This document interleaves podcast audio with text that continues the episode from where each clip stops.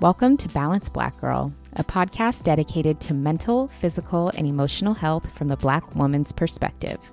Tune in to hear from Black woman health and wellness experts giving the approachable advice you need to help you feel your best. I'm your host, Lestraundra Alfred. Let's dive in. Thank you for tuning in to today's episode of Balance Black Girl podcast. My name is Les. I am your host. And I just appreciate you joining me in this space today.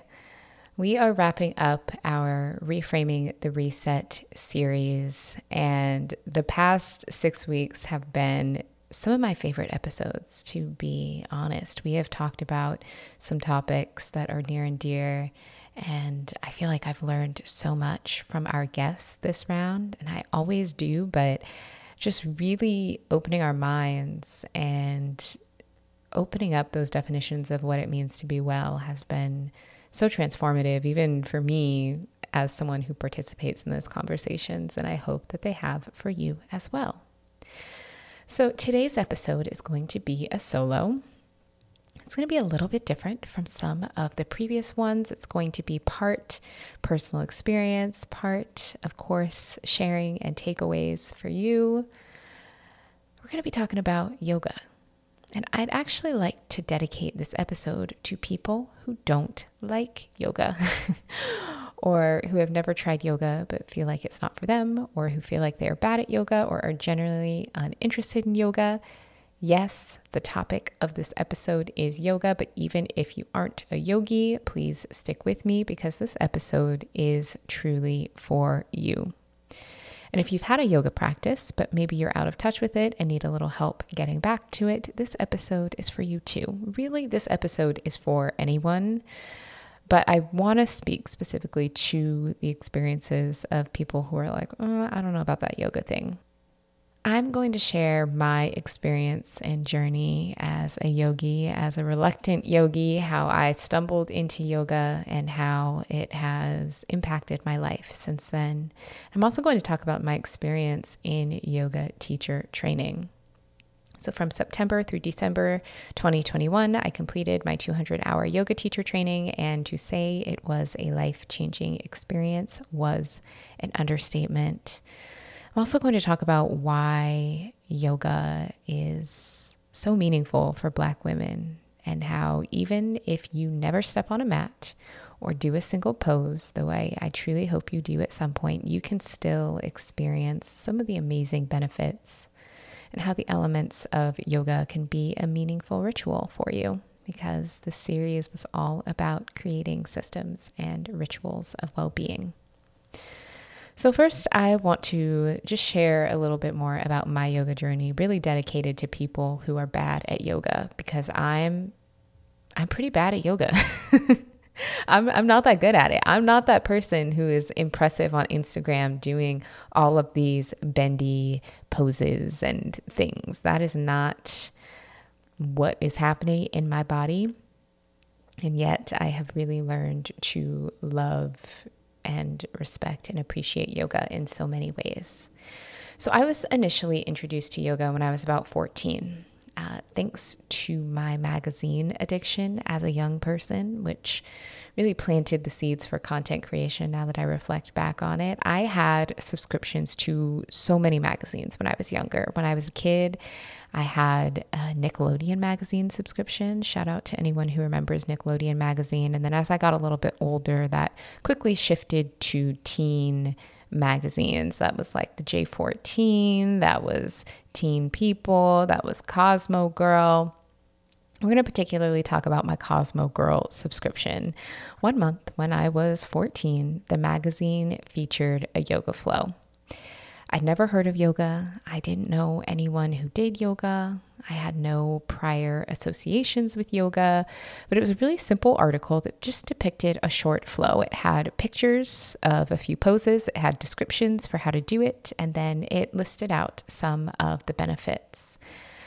I didn't know it at the time, but the flow that it taught was a basic sun salutation A or vinyasa flow. And then there were a few stretches for the hips and the low back. I think it was like a wide legged forward fold, a pigeon, and maybe a low lunge. I actually feel, can't believe I remember that, but I'm pretty sure those were the few additional poses. Uh, but I was interested and I wanted to do it because it listed the benefits as being good for your heart and increasing flexibility. Now, as I mentioned, I was 14 years old. And when I was 13, going on 14, my family had a really wild year. Earlier that year, my grandmother decided to move to Dallas I don't fully know why. No one else in our family lived in Dallas. We didn't really have people there, but I think she just wanted to be in a new city. She wanted to go. Um, and a year or two before that, she'd had a mild heart attack that she recovered from. Um, she was also a diabetic, but at that time, her diabetes was pretty under control. So, you know, she'd had some health challenges, but nothing too major at that point. So, off to Dallas she went. I don't remember how long she was in Dallas, maybe a few months. It wasn't that long. It really wasn't that long. And she unfortunately had uh, another heart attack, and it was pretty big. And she ended up needing a quadruple bypass and got really sick while she was there. So my mom went down to Dallas to take care of her uh, when she had her surgery and recovered from surgery. And my mom was gone for a while. I think about three or four weeks, like a, a good chunk of time. And uh, unfortunately, from that point on, that would really be the beginning of continuous, very serious heart problems for my grandmother for the rest of her life.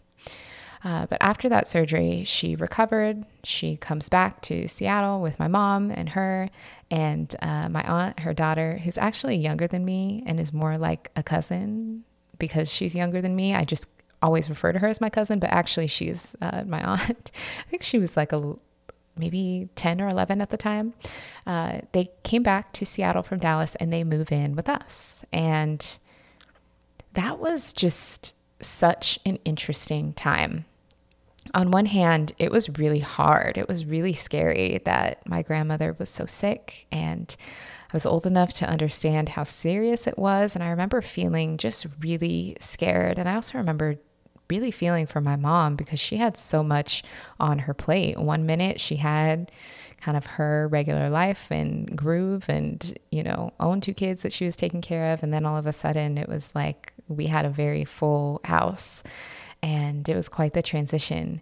But I also reflect on that time with a lot of fondness because during that time I got really close to my grandmother and though she's no longer with us, when I think about some of my favorite memories with her, I actually think about memories from that time and just how funny she was and just the ridiculous stuff that she would say and how much fun I had with her each day. And so that time was definitely hard, but it also had some of my fondest memories with her.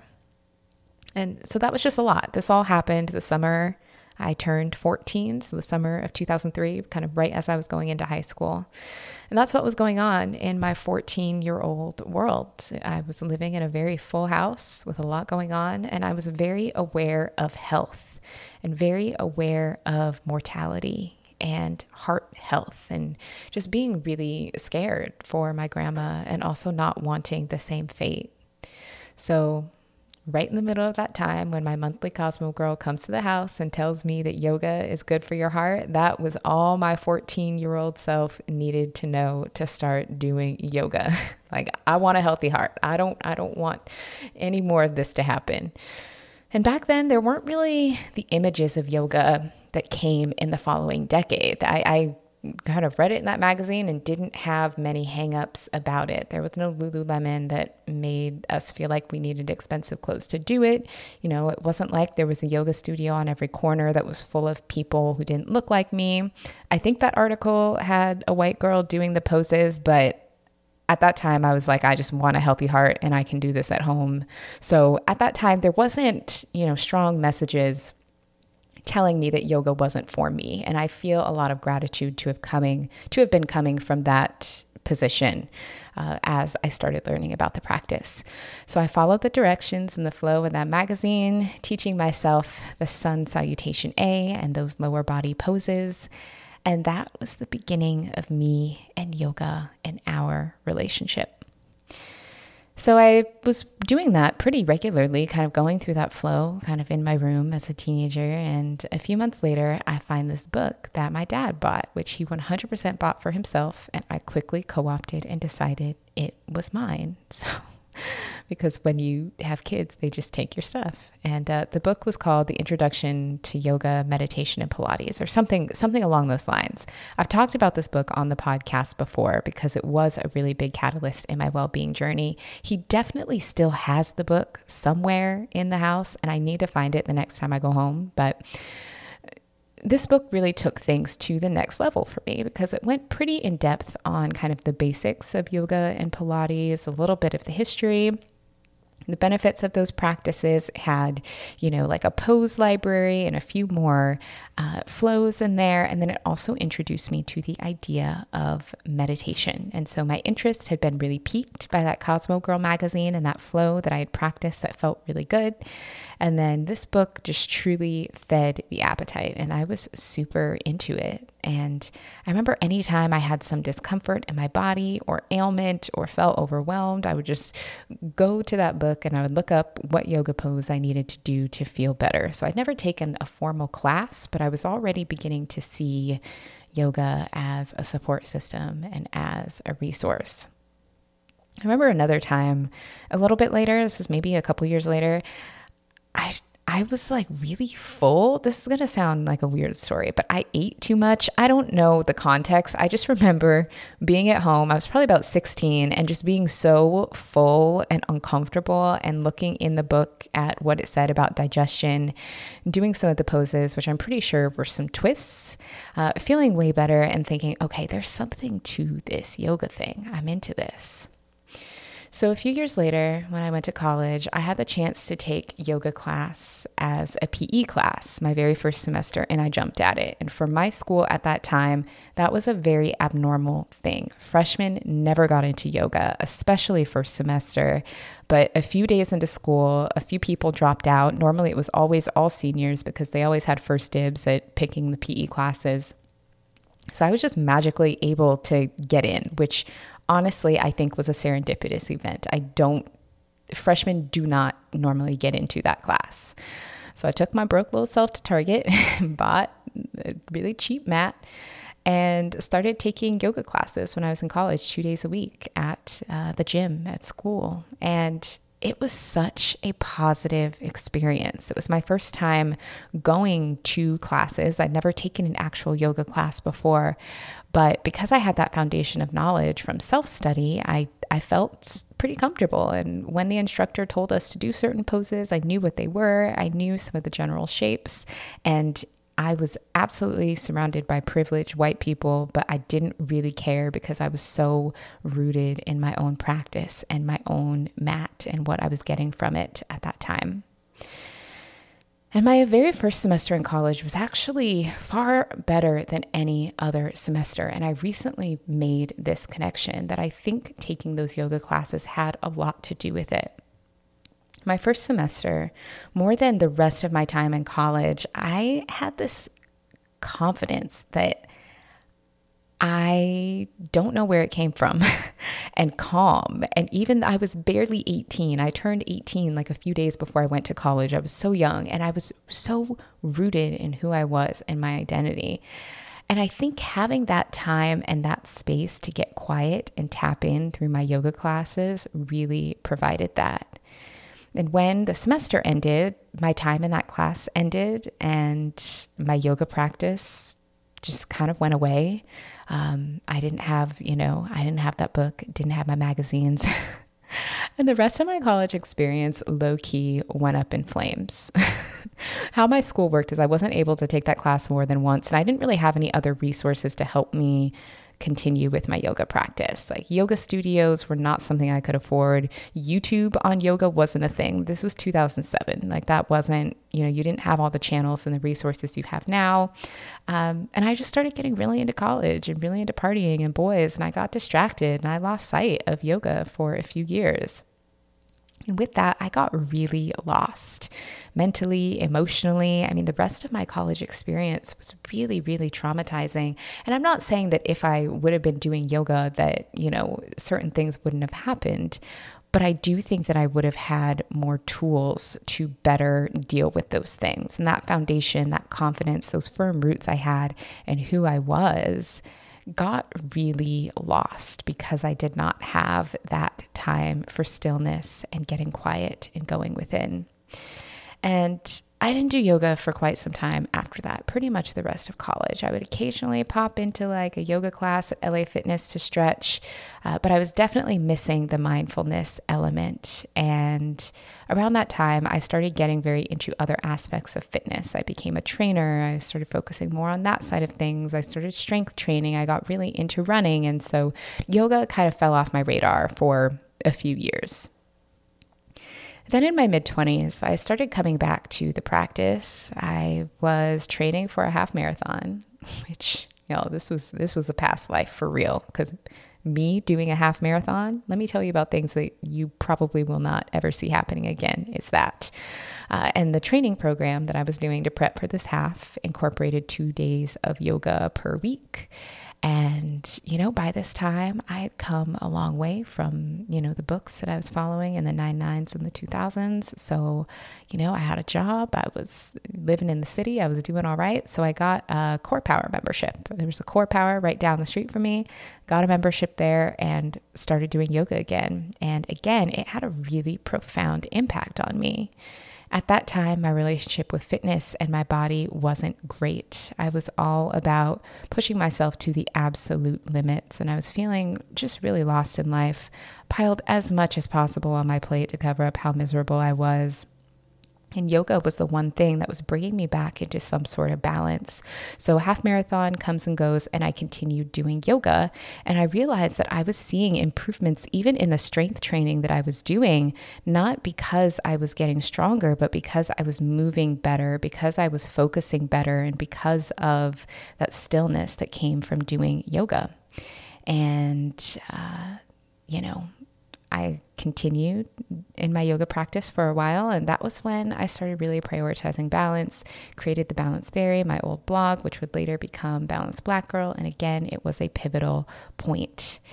Um, and then a few years later, because I'm hard headed, I stopped doing yoga again because my budget got tight. Uh, I was kind of associating it with being expensive. I'd gotten really used to that studio experience. And uh, so I thought, okay, if I could no longer afford my Core Power Black Tag membership, then I couldn't do yoga. Or also, for a while during that time, I worked at Lululemon. And so I had access to, you know, a lot of yoga gear. And when you work at Lululemon, they pay for you to take workout classes and do those things. So I still had access to that stuff. And when I left that job, I didn't have, you know, the discount anymore. I didn't have the yoga classes paid for anymore. I just kind of stopped. Uh, which none of those things are necessary for yoga practice. And I knew better, but I wasn't doing better. Um, and again, following the same pattern, the wheels were falling off the bus. By this time, I was in my late 20s. I was in my Saturn return. My job situation, my finances were a mess. My mental health was a mess. I had a long term relationship ended and was messy. Um, my grandmother uh, the, the same one from the beginning of this story, uh, passed away during that time, and I was in a state of grief. My anxiety was through the roof. And again, I'm not saying that any of those events occurred because I wasn't doing yoga. Whether or not I was doing yoga, that was how life was going to play out.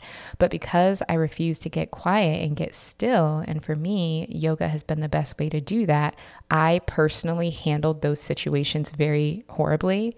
And made them worse than they probably should have been. So I started doing a little bit more yoga here and there, which uh, was helpful. It, it, wasn't probably as often as I could have been doing it to really see the benefits that I like to see in my mind. Um, but, you know, it was helping me get by. So, fast forward a year or two later, and I moved to Los Angeles. And there was something about being in LA that just made me want to do yoga. I, I moved here and I just started craving it. I loved how much yoga there is here, how many options there were. And I wasn't just going to studios with all white people. In fact, now I'm able to go to classes that mostly have black and brown people, and there were black instructors. And I was like, whoa, this is not the core power and Ballard anymore. Like, yes, I'm into this, please. Uh, and I really rededicated to my practice at that time. Uh, and then the pandemic happened, and that would have been a really great time to use my excuse of not being able to go to studios like I'd used in the past in college and after college to stop practicing. But I actually handled it really differently that time. I recommitted to a home practice, which was something that I hadn't done since I was a teen. And it has really become a pillar in my life over the past two years. You know, in my 20s, I thought, okay, once I started taking yoga classes, it had to look a certain way. It had to look like me going to a studio, doing yoga in this structured class for an hour and sweating and whatever. And by dedicating myself to a home practice, I realized it didn't have to be that at all. I realized that I actually had it not had it right, but had a better idea of it as a kid, as a 14 year old kid, doing it when I felt called to, doing it at home with what I had. And I really came back to my 14 year old self. And it's been such a big pillar in my life over the past two years that I've really been able to dedicate myself to my practice really consistently and in a really amazing way. And so I was like, okay, I need to learn more. I've been doing this off and on for half my life, but I truly want to understand the ins and outs. Maybe I'll teach one day, but for now, I just really want to learn more and I want to deepen my practice. And so I signed up for yoga teacher training and I didn't sign up for like a basic yoga teacher training. I knew that I couldn't go to any kind of ho hum studio and learn about like yoga, cultural appropriation. I really wanted to have a solid education. Um, and so I learned about the training I took through a friend who had taken some trauma informed yoga workshops. And through her, I found The Tree, which is a yoga co op based in LA that offers inclusive, social justice informed, uh, trauma informed yoga teacher training. And I was like, yes, this is exactly what I need. This is what I want. This is what I am looking to have. And it has been such a beautiful, challenging, transformative experience. And I know that I've mentioned that I was doing it in most episodes throughout this series because it just has been such a big part of my life, mentally, physically, time wise. Um, but in getting to talk a little bit more about it and reflecting on that experience, really has been so transformative for me. I got to do it alongside wonderful people. Almost all of us in the training were black and brown, uh, and are people who want to bring yoga to those and to communities that may not have access. And my mind and world and practice have evolved in so many ways, not only from the start of training, but from that 14 year old with her issue of Cosmo Girl. And when I first went into training, I was like, I just want to learn. I don't know if I'm going to teach. I don't know what that's going to look like.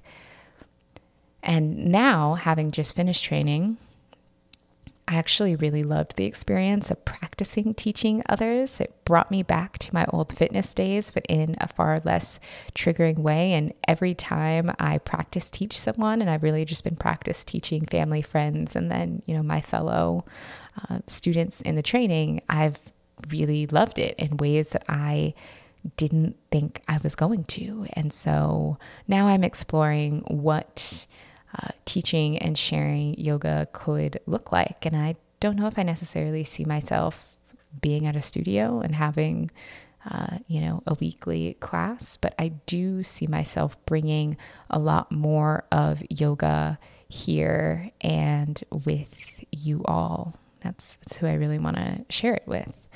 Um, so that is kind of been my experience of my yoga journey so far. And I know that the journey is just beginning. That has largely been my journey of personal practice. And now stepping into this role of teacher and continuing to learn more and continuing my education, I feel like I'm just getting started.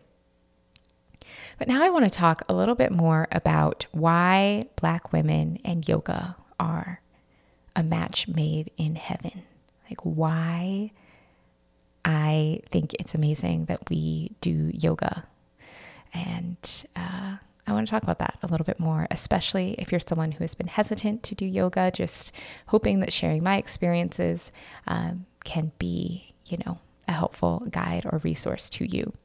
So, a couple of things, and you know, these are all things that I've come across in my own practice, as well as, you know, in talking to others about yoga.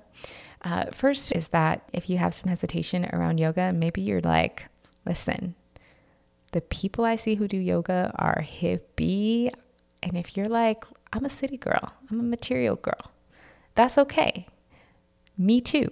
I also err more on the city girl, material girl side of things. I wouldn't necessarily say that I'm much of like a hippy dippy granola kind of girl.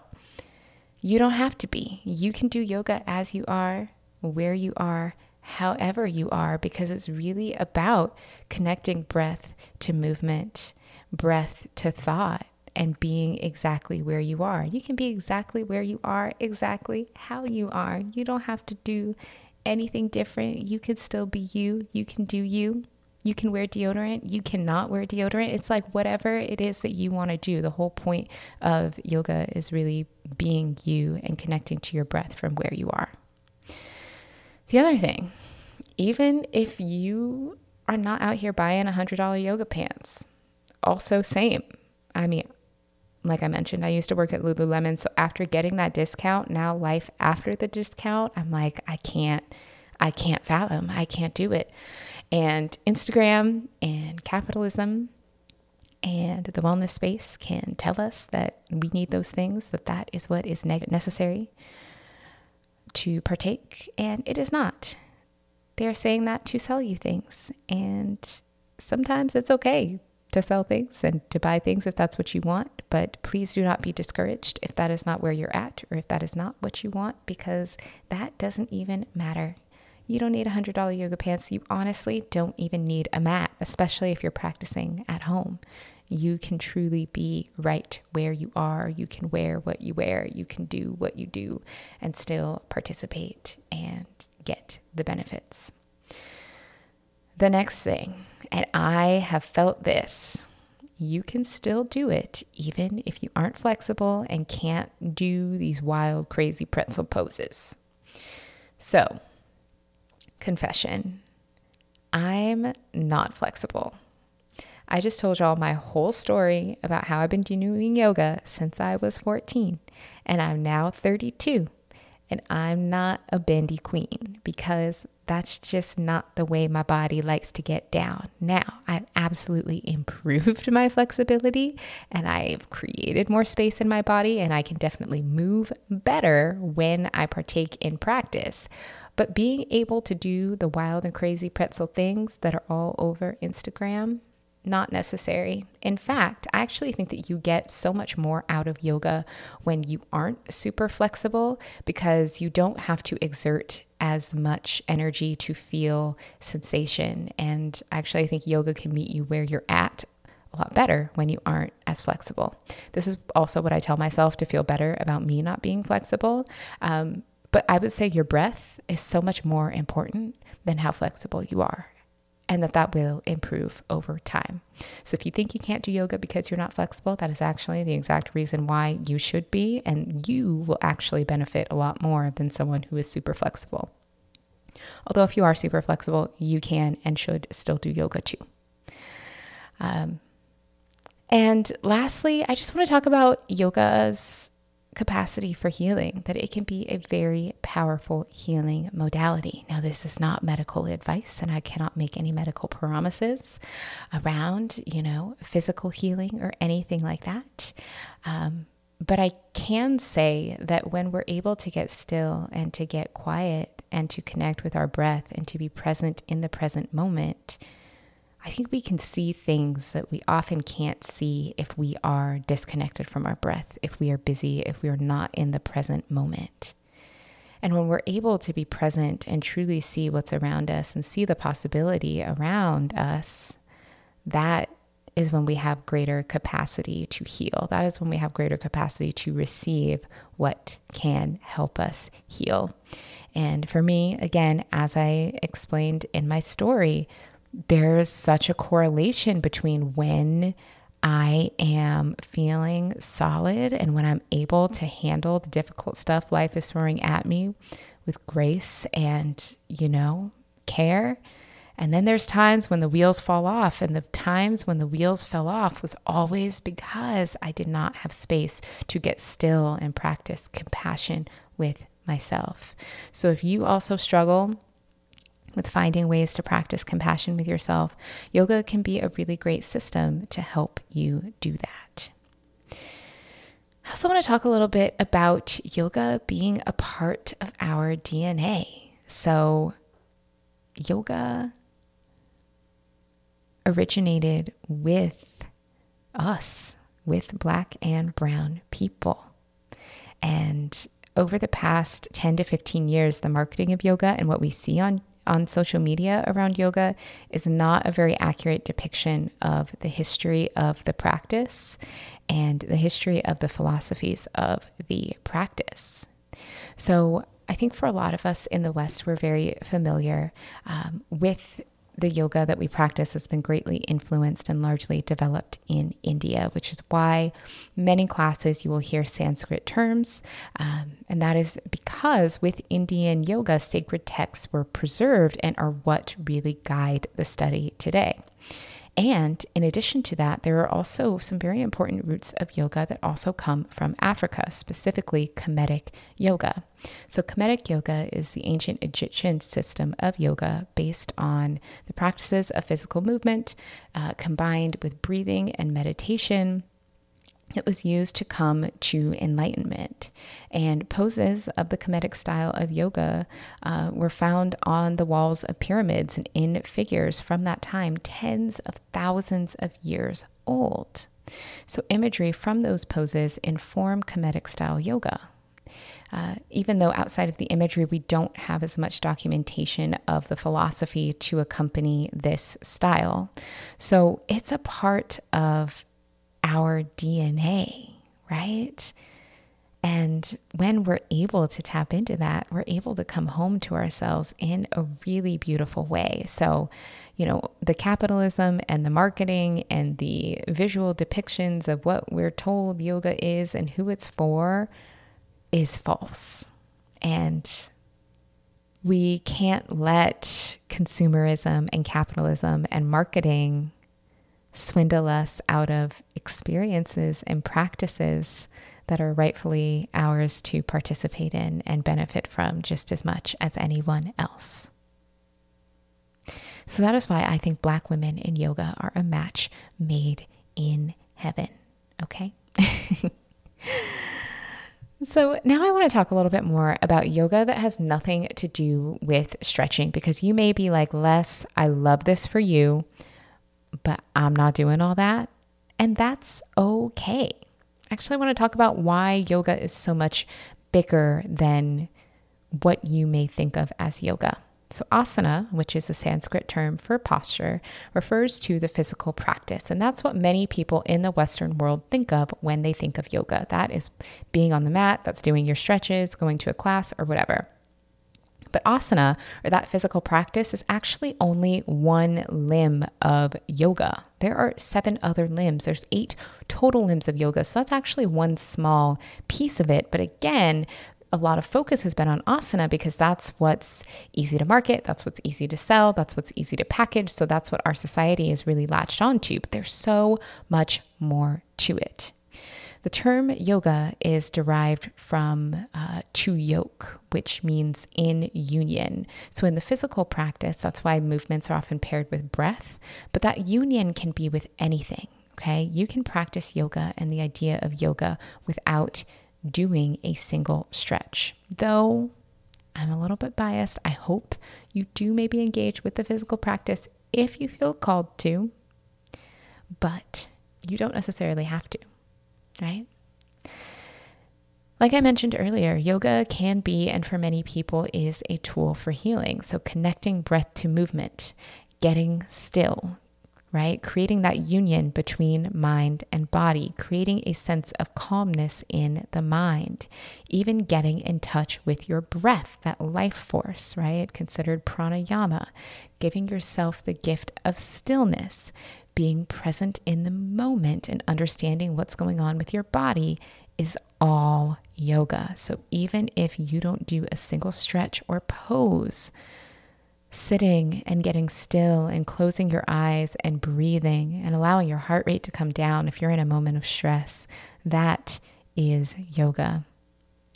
Laying in a warm room and just catching your breath is yoga. Anything that you can do to feel connection between your mind, body, and breath is yoga. So, the part of yoga education that has been particularly impactful for me has been learning about the yamas and the niyamas. So, yamas are considered restraints and include nonviolence, truthfulness, non stealing, non excess, and non possessiveness. And niyamas is a Sanskrit term for observances, so things we want to practice, which include purity, so not I don't mean that in a in a sexual way, but more so purity of intention, uh, contentment, self discipline, self study, and surrender. And looking at how applying all of those things to our daily lives can occur on the mat if you choose and ripple out beyond that. It can occur in your mind, in your interactions, how you approach your work, how you approach each day, but when you think about those terms again, right, you think about restraints, non possessiveness, non excess, self discipline, self study. That sounds a lot like the conversations we've been having over the past six weeks about systems, right? Systems, nonviolence. When we talk, we think about our conversation with Lauren Leavell about movement and safe spaces for movement and being kind to ourselves and not judging ourselves, not judging our bodies. That's an act of non violence. The most violence we commit is towards ourselves when we judge and talk down to ourselves, right? We think about non excess and non possessiveness. That very much relates to our uh, conversation about clutter and and not feeling overwhelmed by mental, physical, and digital clutter, right? We think about purity. What's more pure than having your body in tune with nature, like we talked about with Raven, huh? When we think about surrender, right? What's a better surrender than listening to your intuition and being in touch with your creativity, like we talked about with Ariel? Okay. So you can see these parallels between so much of what we talked about with creating these systems and the principles of yoga, which is why I am like, nerding out and my mind is blown and I could talk about this all day, but I don't want this episode to be too long, so I won't. but it's why I had to share it with you because it is something that is for you that you can participate in if you so choose. My yoga practice has really reframed my reset and influenced how I move, how I treat myself, how I treat others. And I look forward to continuing to share that practice with you. And this episode was really important for me to bring to the podcast because I'm really excited to offer more yoga and meditation offerings and options through Balanced Black Girl later this year, especially as I continue my education. And I, I didn't want that to come out of nowhere. I wanted you to understand how I got to that point and why I'm sharing about these things and telling my story, and then also hoping to loop you in and meet you where you're at uh, in relation to coming to the practice was really important for me to do. When we think about why yoga is also something that people maybe try and they don't like, I think a lot about my relationship with breath work. I know I talked about this in the intro uh, to last month's rewind about connecting to the breath. Breath work is so hard for me. And because it's hard for me, that's why it's something that I want to continue practicing and trying. There's something about breathing that deeply and that intentionally that is really challenging. That's an invitation for me to get still.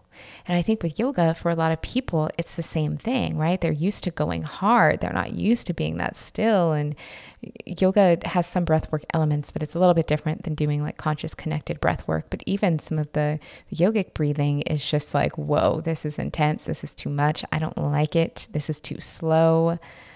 And I encourage you, if there is a practice that you feel is too slow, or you're just like, eh, I'm not into it, whether that be yoga, whether that be breath work, I invite you to lean into it.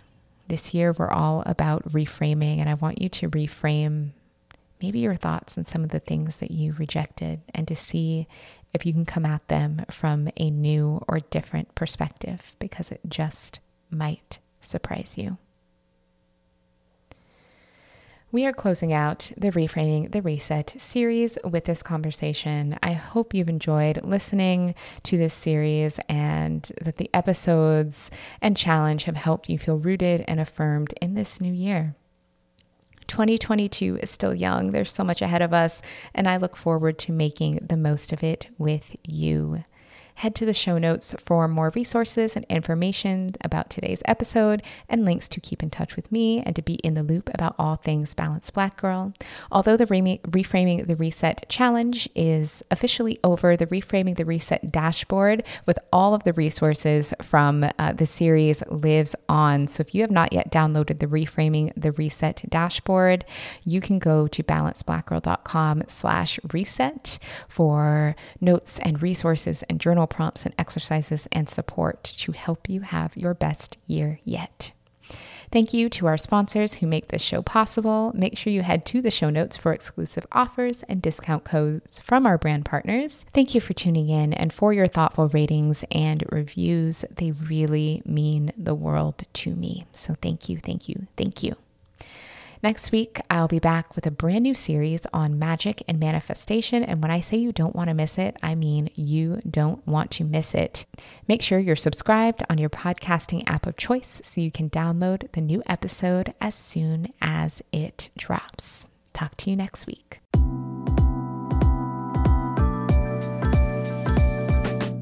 Thank you for tuning in to Balanced Black Girl. If you enjoyed this episode and feel called doing so, we would really appreciate a rating and a review on Apple Podcasts. Don't forget to check out the show notes and more offerings at balancedblackgirl.com.